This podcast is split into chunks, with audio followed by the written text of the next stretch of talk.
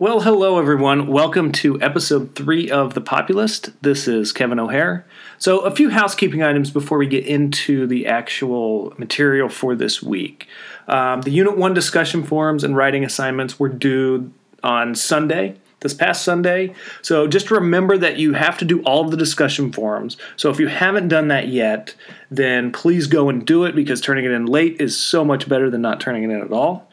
Um, and if you did not do the writing unit one writing assignment, you must do the unit two writing assignment. So you had to do you have to do either the unit one or unit two, and then either unit three or unit four. So you're only doing two writing assignments throughout the bulk of the course until the final exam. Or the, not the exam, the final paper. It is not an exam. I want to be very clear. Um, so I've looked at some of the discussion forums so far, and they've looked really good. I mean, this was just taking a glance at them um, over the weekend. Um, you know, they were very thoughtful, and I could tell people had done the readings and were really thinking about some of these issues. Um, and but that was just from from Friday. I haven't actually started the the grading process. So the discussions and the writing assignment for Unit 1 will be graded by next week. So give me about a week with assignments. There's 90 of you and only one of me.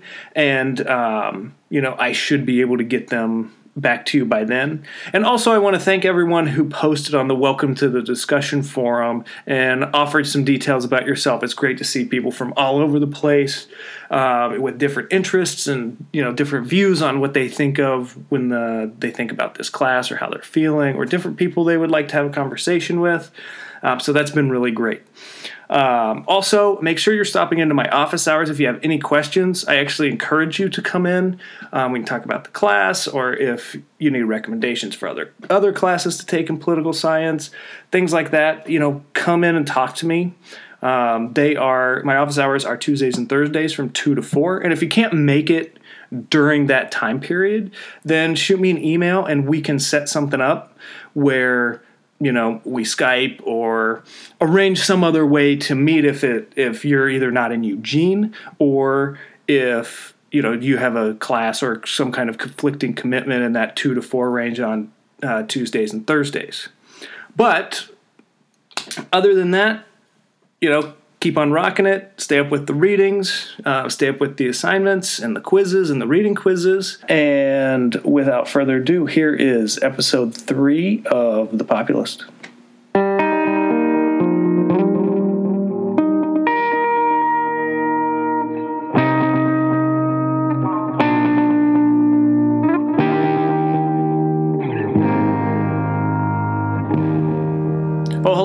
Everyone, and welcome to episode three. And this week marks our transition from um, talking about states and nationalism into political economy and development. And this week we're going to be talking about the Great Divergence. Um, and the way this is going to be kind of structured is first I'm going to talk about uh, what is the Great Divergence and why is it important, and then I'm going to go into a couple explanations of why did we see the Great Divergence, um, because this is hotly contested and even bitter between some scholars that uh, have very different opinions on on what happened. But we'll try and explore some of those. So let's get started. And the first question to kind of talk about is what is the Great Divergence and why is it important? So the Great Divergence is simply when Western Europe and parts of North America became very wealthy and the rest of the world remained poor. Okay, this happened 1750 into the late 18th century. Um, and you you saw that throughout most of history, um, economic development was just not um, not sustained. Okay, so you would have periods where people would uh, they would come across some energy source or some they would come into some good conditions or build an empire, even stuff like the uh, Roman Empire or the Mayan Empire, places like that. Um, and they would grow for a while, but then there would be decline. And there's kind of this pattern that we see going over and over again. But starting in about 1750 in Britain, and then in the rest of Western Europe and North America, we start to see economic growth happen to where those regions become significantly more uh, wealthy and grow at significantly faster rates than the rest of the world. Okay, and this this is important because it seemed incredibly unlikely before it happened. All right, I mean, if we, if we think about it, I mean, after the fall of the Roman Empire, uh, Europe was a mess. They were poor, they were backward, life expectancy was very low, there was very little trade, no exploration, very little science and discovery. Really, the churches were where that stuff happened, uh, very primitive militaries. And then you. You um, look at other places around the world, China, China, China, India, um, the Moors who came into southern Europe, uh, especially on the Iberian Peninsula, uh, the Ottoman Empire, they were vastly more developed. Um, you know, think of, of, the stories about India and China's riches that explorers went to find. I mean, these were legends. And I mean, when Christopher Columbus landed in uh, Hispaniola, Hispaniola he wasn't looking for Hispaniola or North America. He was looking for a shortcut to to the Indies. Okay, so um, these other places around the world were significantly ahead of Europe and uh, what we refer to as the West. I mean, they were vastly superior milita- militarily. I mean, the the ships that China had, all you got to do is a Google search of, of ships in China at 1500 uh, were significantly bigger and more advanced than anything um, Christopher Columbus had when he came over uh, to the New World. And there are also stories of the Ottoman Empire. For those Game of Thrones fans out there, Europeans regularly bent the knee to the Ottomans for a long time. Uh, Suleiman the Magnificent, um, you know, they they had a long line of sultans that were great leaders, but they dominated the Mediterranean and North African region for a long time.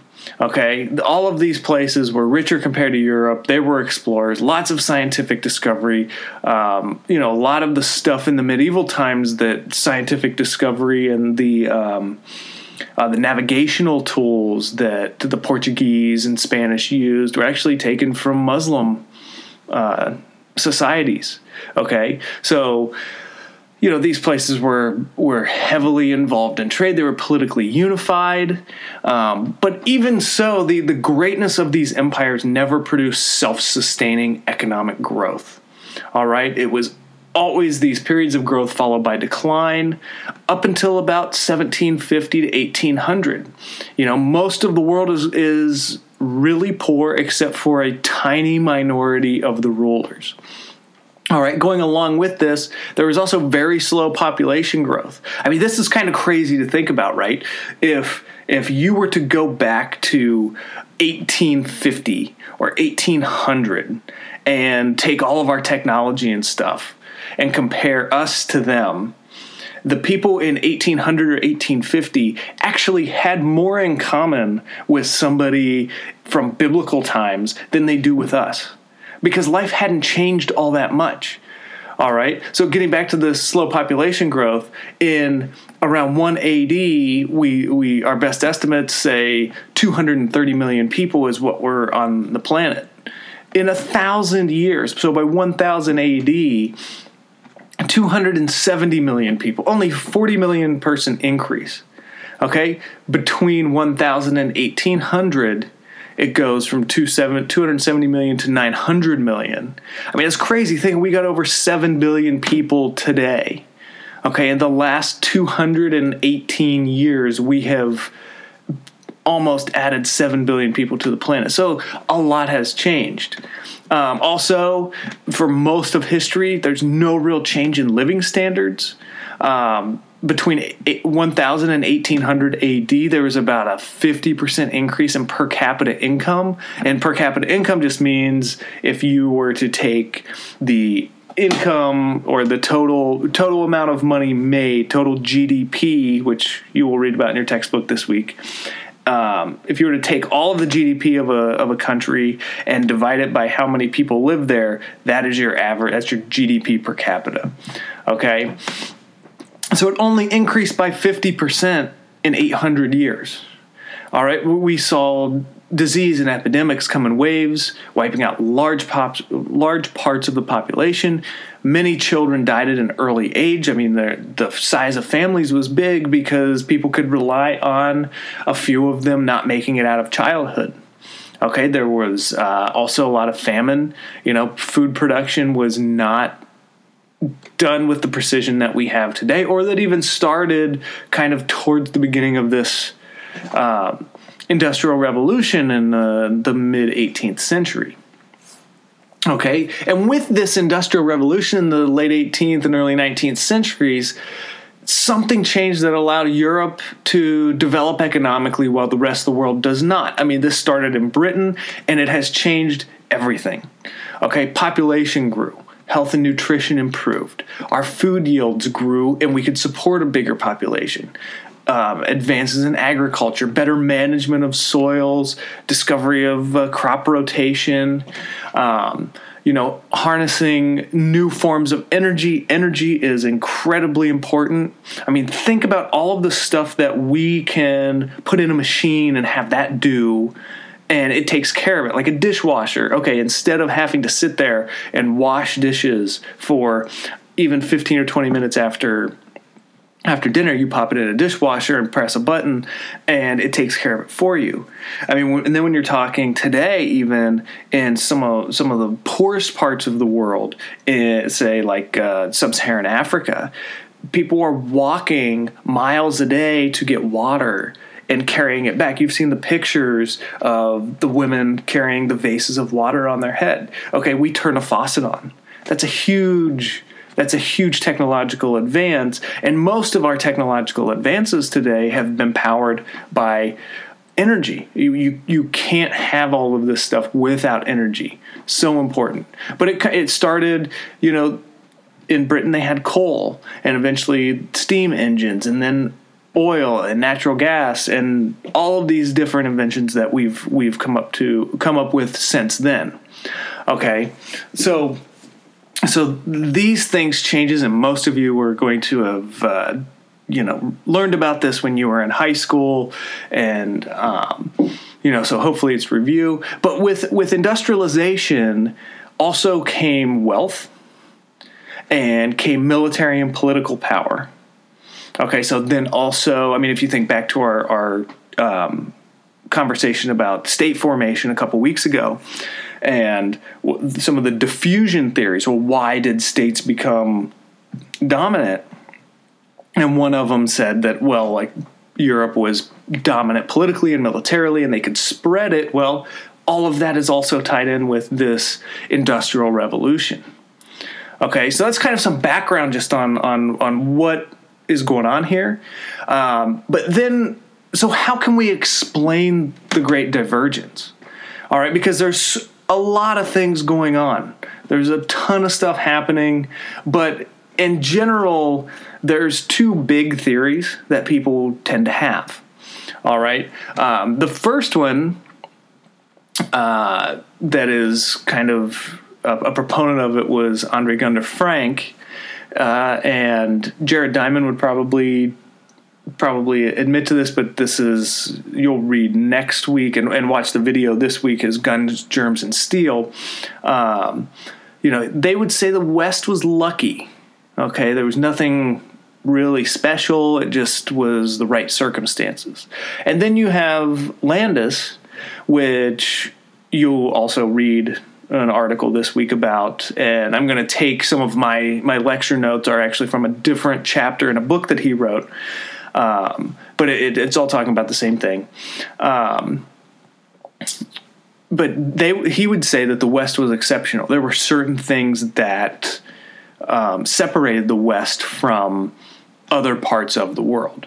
Okay, but first let's start with the West was lucky and Andre Gunder Frank and kind of follow along um, with his his line of logic here. So Um, so he would say that the world up until 1800 was not Europe, European centered, but was overwhelmingly Asian based. Okay, and as we talked about before, you had India and China and these great empires in Asia, and they were kind of mythical to to the the Europeans because it you know just spoke of riches that they couldn't imagine because I mean it was the Middle Ages, it was the Dark Ages. Um, you know, it's not not uh, really a prosperous time at all for people in Europe. Um, so Frank would argue that Europeans basically bought themselves a seat on the Asian economic train. All right, and they did this because they their explorers discovered what was basically an inexhaustible amount of money in the Americas. Okay, gold and silver. Literally mountains of silver in Mexico.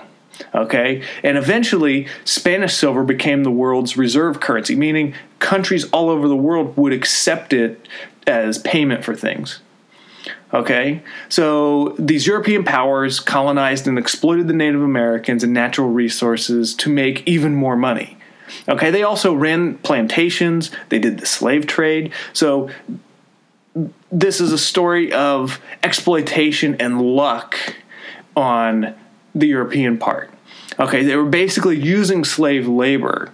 And doing this, the Europeans could sell products that were made in the Americas to other places in the Americas, to Africa, to Europe.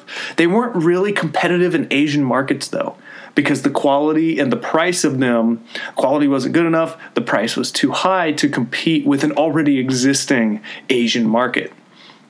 Okay, um, so the use of slave labor in the natural resources of the Americas provided profits that allowed Europe to access additional resources to fuel their consumption, and it made the effects of scarce resources in Europe less severe. So, if you run out of something in Europe, but you have this entire new continent that you've come across, and you know these people that you've exploited, you can plant stuff there and ship it to Europe if there's a bad harvest year in someplace there. Okay, so it, it kind of made the effects of of certain scarce resources less severe. People didn't feel it as much. Okay, so then to go a step further, Frank would argue that basically the Europeans used gold and silver from their from the Americas to buy their way into the Asian market. Okay, Asia wouldn't buy uh, commodities from or, or, or products from Europe because they just weren't as good. You know, the economy was more advanced, the products were of better quality. Um, but what the Europeans could do is they could buy Asian products with their silver and gold. Okay. And so what they did was actually pretty ingenious. So so they would keep track of prices of things in different places. Okay. Um, they would say you wanted to buy silk from India, and silk from India was more expensive than, say, silk in Indonesia or China. And you could buy it in the place where it was the cheapest and then take it and sell it somewhere else where it was more expensive and you could make money. So you use gold or silver from the Americas, you buy something cheap or cheaper than it would be elsewhere.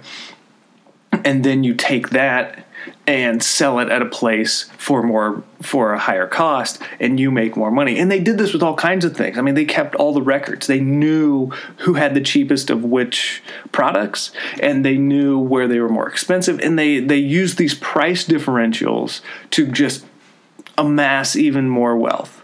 Okay so so you know, to sum up Frank's argument, he's basically saying, look, the America or the Europeans got lucky in the Americas, and they used this wealth and being able to exploit the population of the Americas and the natural resources, including gold and silver, um, to buy their way into an already flourishing um, Asian market. Okay, but so so you you have that that story, and then critics may or may not agree. I mean, I, I think it's very difficult to not acknowledge that, yes, the West found literally mountains of silver and all kinds of gold, and, you know, they were able to use those things. But um, critics would also say this leaves a lot out. I mean, Landes would say the the West has unique characteristics, and there were certain things going on there. Sachs would say that Britain and the West were just the first to figure out industrialization, but they had some things really going for them. Okay, um, but I mean, if you if you think about the story that Frank tells, almost none of it is dealing with what's actually going on inside Europe. Okay, so that leads to to a few other questions that we need to ask. All right, the first one is was there something different or unique about Europe that the rest of the world didn't have that allowed them to industrialize first?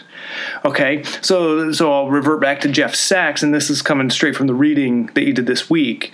Um, he wouldn't say that Western Europe is unique and like they have some moral superiority or superior belief system or anything like that. He he gives six reasons why Britain industrialized first, and now these are are going to be um, relatively accepted in the literature. There's other points that people make that are more debated, but he's kind of summing up the development literature and the literature on the um, Great Divergence in stating these six things. Okay, so his first one is that British society was relatively open. relatively open. Now, it's not open compared to what we have today, but relative to most places back in 1750, 1800, it was relatively open. The feudal order had started to weaken, and it wasn't a super rigid system like the caste system in India or other, other parts of the world where you are stuck in whatever class or in India, what caste you were born into. Okay, there's no way out. All right, there was some social mobility in British society, so that kind of gives people an incentive to work their way up and to move forward. All right, the second reason he gives is that political institutions that protected, protected political liberty were becoming stronger in Britain. All right, this didn't happen overnight. I mean, you go all the way back to the Magna Carta and this gradual process, especially of the nobles going to the king and saying, hey, we want more of a say in things. All right, so that eventually through time you get the House of Lords and then the House of Commons in Britain. So you have Parliament, which was not something that many places had. Um, they also had a, a, culture of free speech and open debate that allowed new ideas to be discussed and debated and didn't cut off these things um, just because it went uh, against whatever the king or queen said. Okay, and then also really important is private property rights. Okay, this individualized private property rights are really important because, um, as we'll talk about here in a little bit, when Landes criticizes what China did, uh, that kind of led them to to decline a bit at the same time that Europe was rising, is there were no individualized um, property rights. So if you came up with something, the state might just confiscate it, or there's no way for you to take that and actually make a living off of it. All right. Um, and so having these individual property rights, private property rights in the UK, gave people an incentive to invent things and to uh, be innovative and to create things that they could sell. Okay, so uh, the third reason that Sachs gives is that Britain was one of the centers of Europe's scientific revolution. Okay, so this time period, we're talking about um, a bunch of different discoveries going on, I mean, all through Europe okay? And britain was one of these centers and you combine that with political openness and it kind of allows these the scientific thinking and scientific discovery and experimentation to thrive. Okay? And then you get newtonian physics and this really set the stage for scientific and technological discoveries. And this this had built on previous discoveries that had happened all over the continent. It wasn't like uh, Britain was the only place that this stuff was going on, but it was one of the things. Its political openness was was unique when combined with uh, the scientific revolution and everything that was going on. Okay, um, the next element that Sachs brings up is is interesting because it's geography. And in your videos this week, you'll you'll listen to. Um, or you'll watch a video that talks about Jared Diamond's guns, germs, and steel argument, and geography is a big, big part of that argument. Um, but Jeff Sachs points out that uh, that Britain is an island nation.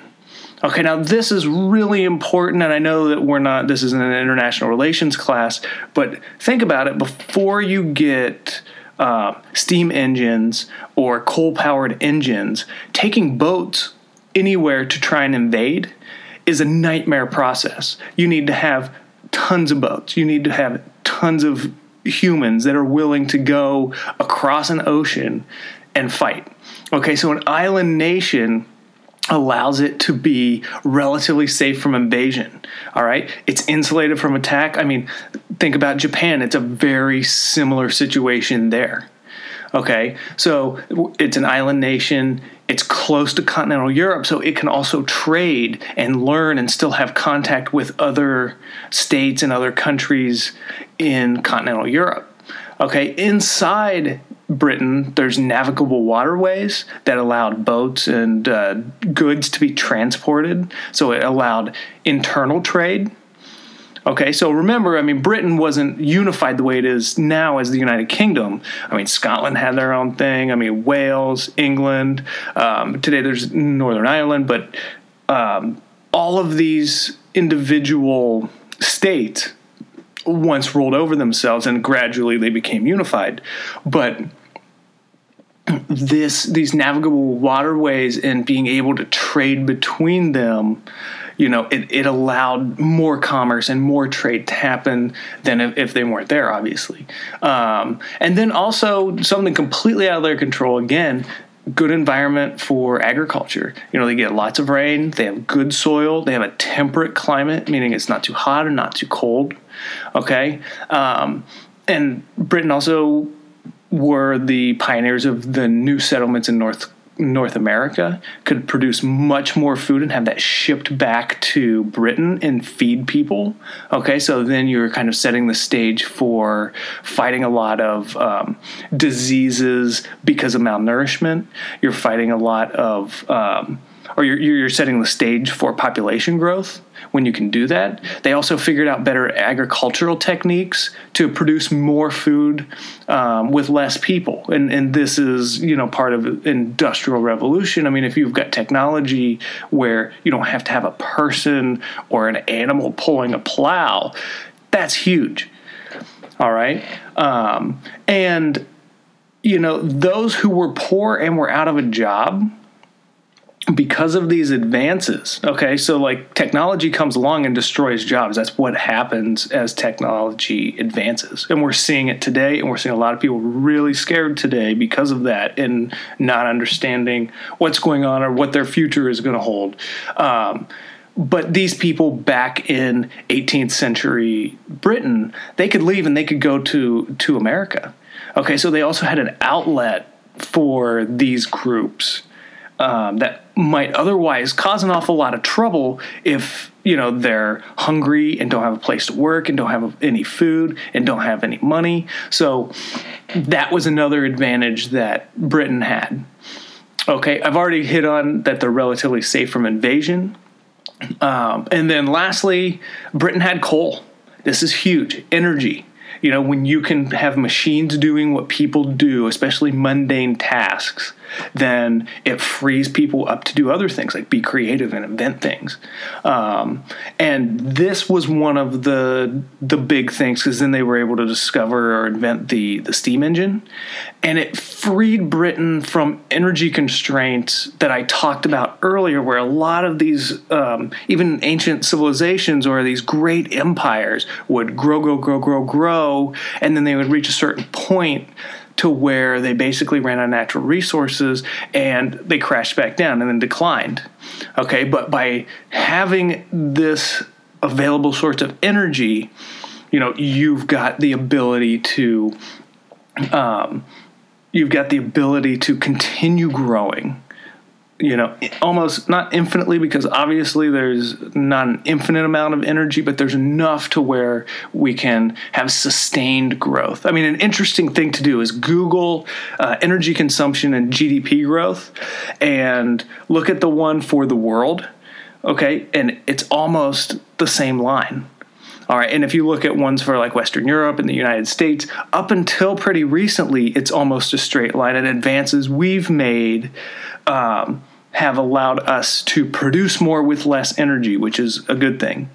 Um, but but that's that's a really really important important point to make is that energy consumption because every time a new business opens or a new thing is is invented that requires energy you need more and more energy and britain had coal and it allowed them and they didn't just have it because having it isn't just enough they exploited it and used it to make machines and to mechanize things Okay, so that is that's the last of the the six of, of Jeff Sachs, and so just to to run through those real quick again.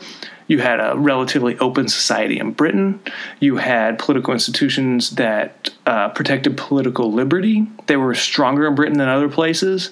They were one of the centers of the scientific revolution in Europe. Their geography was important. Um, they were relatively safe from invasion, and they had coal for energy.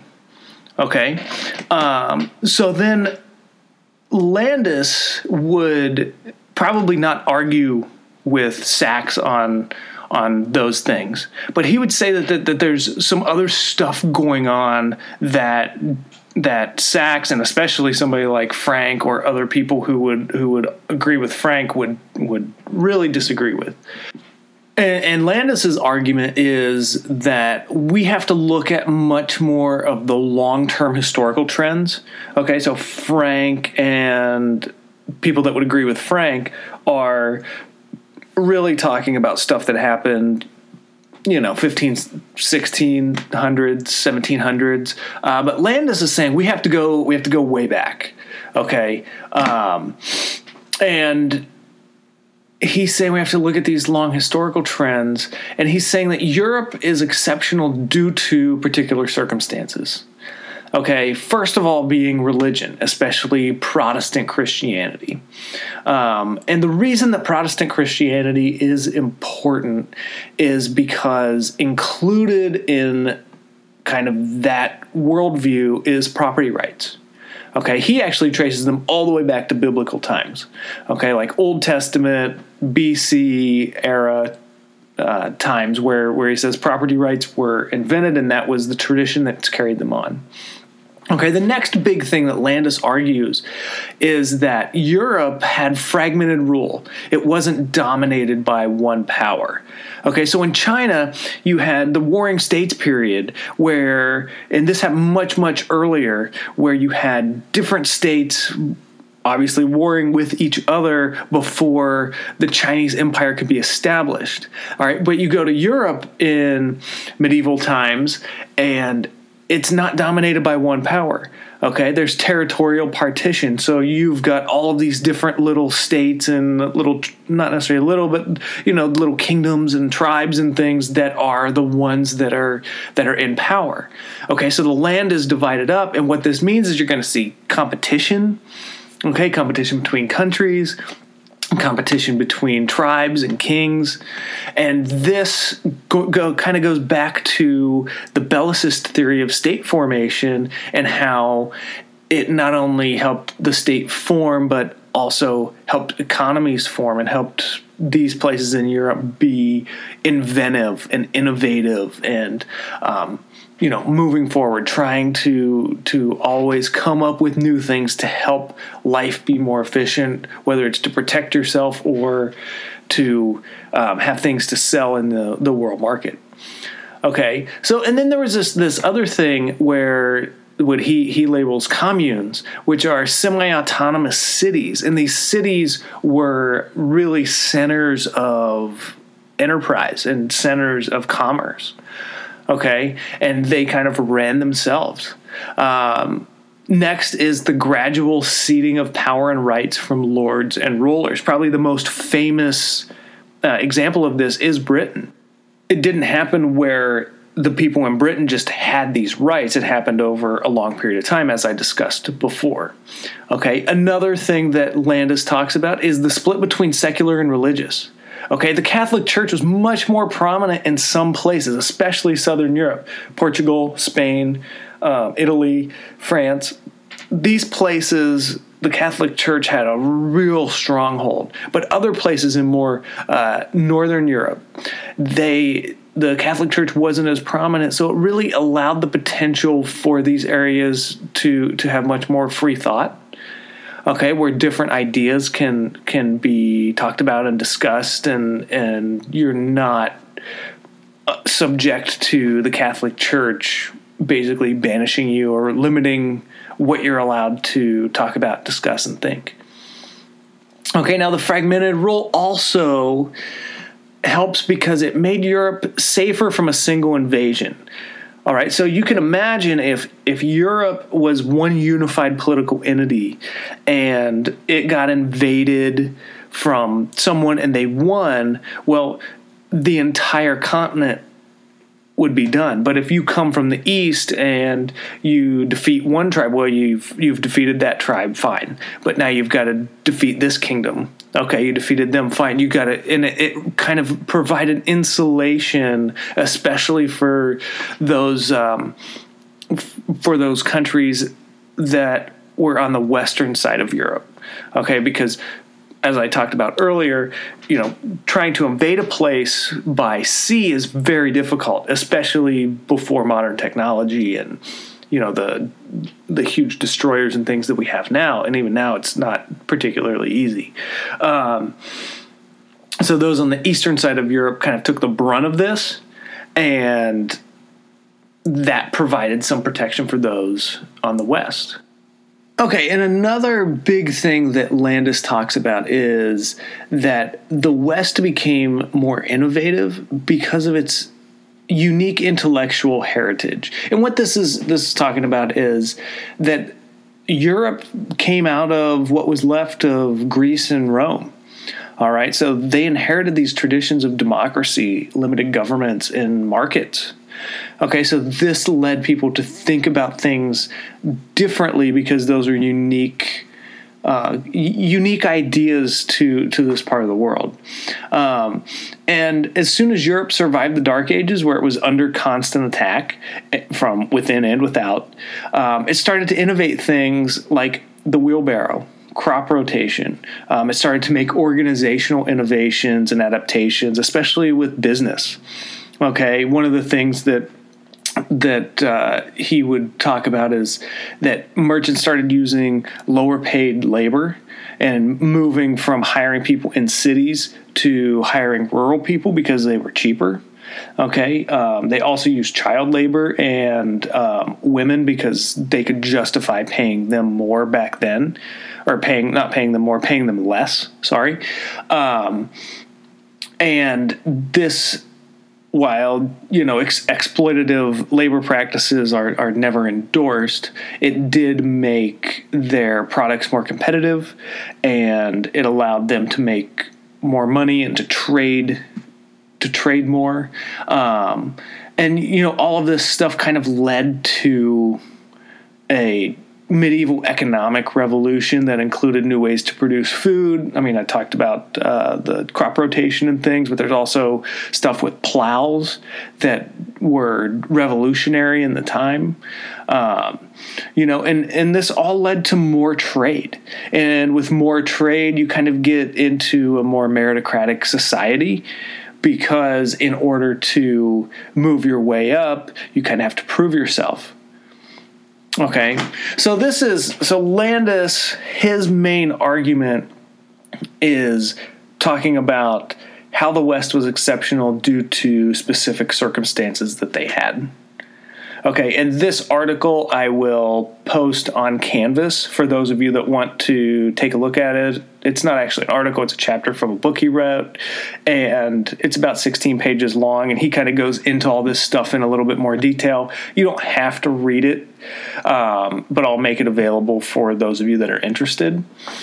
Okay, so so we've talked about the Frank's point of view that basically the West was lucky and they bought themselves into a, an economic system in Asia that was booming and and doing really good, and and that kind of incorporates the international aspect of of this great divergence. And then um, we talked about Sachs, and he kind of explained why at a certain point in time, Britain took off before other places.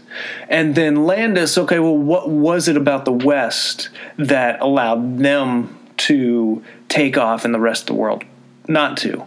But this leaves one last question to really get into and why it's so, this whole debate about the Great Divergence is so interesting is that it couldn't have been predicted. If you were looking at things in 1500 and said, oh, yeah, by the year 1900, the world is basically going to flip as far as who's more advanced than the others. Okay, but the question we haven't answered or even talked about is so if China was so far ahead of Europe, not just China, but other parts, India, um, the Ottoman Empire, um, places like this. But if it, but if I'm going to focus on China. If China was so far ahead of Europe before the Great Divergence, why did they not continue innovating and Europe start innovating and continue innovating? Okay, so what's going on inside of China that basically they didn't continue innovating and didn't take their advantage and continue moving with it? Okay, and Landes talks about this in the article that you read for this week. Okay. Um, and as he states, they all had elements historians note for the Industrial Revolution in Northwest Europe. They were all there in China. Okay, so why did science and technology stall out? And Landes, his main point is basically that before Europeans arrived, no one was even really trying. Okay, but if they're not trying, then why aren't why weren't they trying? And Landes explains this as the lack of a free market and individualized property rights as one explanation. Okay, so before the so the, he breaks it down into kind of two time periods. You have before the Europeans arrive, what was going on, and then after the Europeans arrive. So when he talks about this, he's saying that before the Europeans arrived, look, you really didn't have a free market. China had established themselves as the dominant power in East Asia or in Asia in general. And they had an empire that everybody else was subservient to. Okay? Um, and these other places knew that and they basically paid tribute by giving things to the Chinese Empire and staying in their good graces. Um, but Landes points out that this may have actually been something that was detrimental to the Chinese in the long term because the lack of a free market and lack of individualized property rights didn't create incentives for, for people to invent things. It didn't create incentives for them to experiment and to keep going.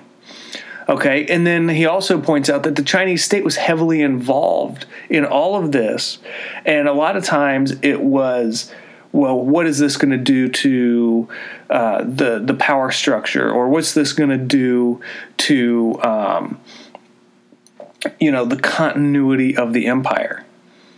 All right, so so a lot of times if something was new or something could potentially turn the tables on who was in power and disrupt a peaceful society, the Chinese state would step in and it would it would not take off or it couldn't develop the way that it was able to in the West.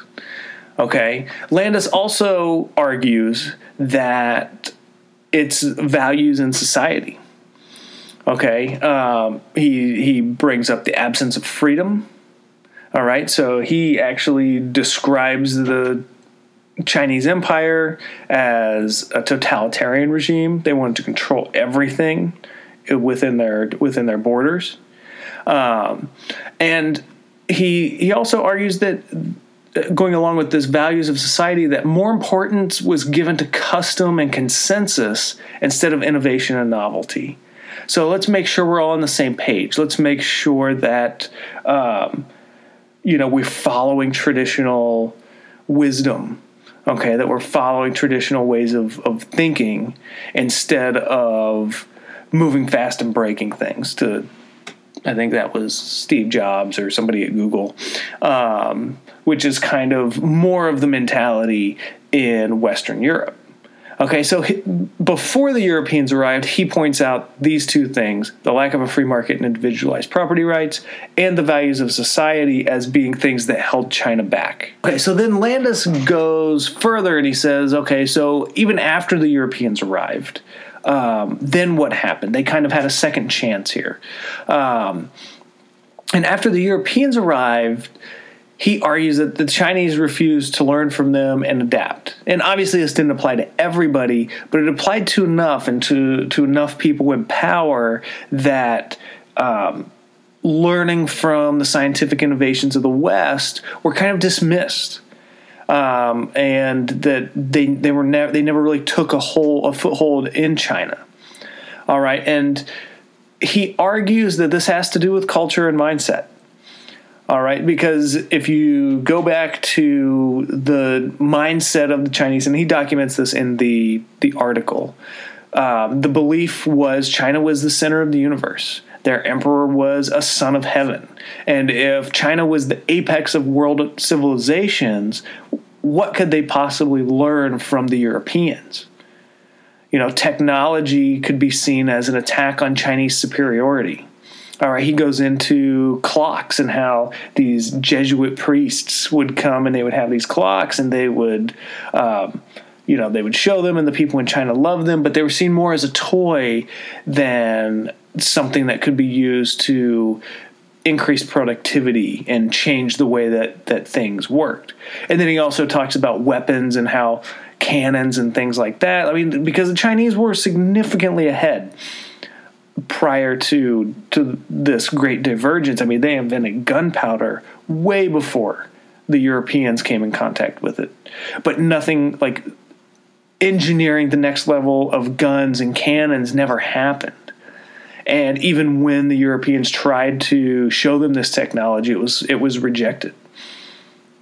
Okay, and another uh, way of reacting to this new technology was that it was it was nothing new.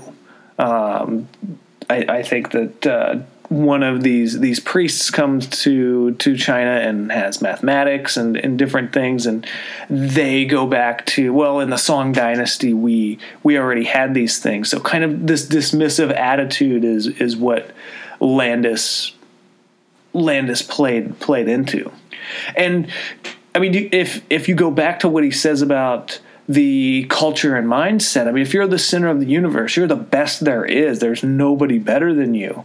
You know, this doesn't sound familiar at all, does it, Americans? You know, no, nobody's better. We got nothing to learn from anybody else. Um, you could see how you would dismiss certain things. I mean, because if if you had to say, "Wow, they do things better than we do," or they know more than us, well, then this whole mythology of this is of of having the best civilization ever kind of falls apart. All right, and when you're a you're a civilization based on consensus and based on continuity and not rapid change, then this is a major threat to society staying together. Okay, so those are the things that um, Landes argues as far as why China didn't didn't move forward and reasons inside of China for what was going on. Okay, so let's let's rewind a little bit. I know this has covered an awful lot of material, and let's just go back through kind of to recap what we've talked about here. So we talked about what the Great Divergence is and why it's important. We also went into a little bit of a little bit of history to explain that and to show that well, it's really because it's so surprising is why it's interesting and why it's important. But it's also important because we see this huge disparity in wealth emerge over a couple hundred years that we have not seen in, in the past before. Um, you know, and then we went into explaining this, and we we looked at Andre Gunder Frank's argument that basically the West was lucky, and then we looked at okay, so if if that's what's going on, uh, what if that's what's going on around the world? What what's going on inside Europe? And so we first went through Jeff Sachs's reasons why Britain was the first place to industrialize because that was kind of the kickstarter for all of this, and then we talked about Landes's explanation for what was going on within Europe and why those circumstances allowed Europe to develop while other places didn't. And then finally, we talked a little bit about the article that you're reading for this week that's required for the class that um, Landes talks about. Well, why didn't China? Um, why didn't why why didn't China become the first place to have this industrial revolution and to really maintain this sustained growth over time? And so he went through and, and broke that down. And obviously, you're going to need to read the articles for the week, the Sachs chapter, Frank, and uh, Landes. And as I said before, I will post the other Landes chapter from his book because it might some of you might be interested in that. It's pretty easy read. Um, but you know, outside of that, please uh, you know, make sure that if you have questions, post them on the discussion below this. Um, iTunes tends to be delayed about 24 hours, so this will be going up Sunday night. And if if it's not available on iTunes early Monday, don't freak out. It's going to be available. Um, you know, but get a head start. Take a look at the discussion question because I think it definitely talks about Landes and Frank, and you know which one is more convincing. And then make sure you're stopping into office hours. Uh, make sure you're participating in the discussion forums, asking questions about the podcast if you have questions or something wasn't clear, and then also providing answers. If somebody has posted a question underneath it, underneath the uh, podcast on um, Canvas, there's a discussion there. So you know if if you have questions, post, and if you think you know the answer, you know feel free to respond to your fellow classmates. Um, next week there will be more feedback on my general observations with the Unit One writing assignment and discussion forums. But until then, uh, make sure you're keeping up with the readings and keeping up with the assignments, and keep rocking it. So have a good one.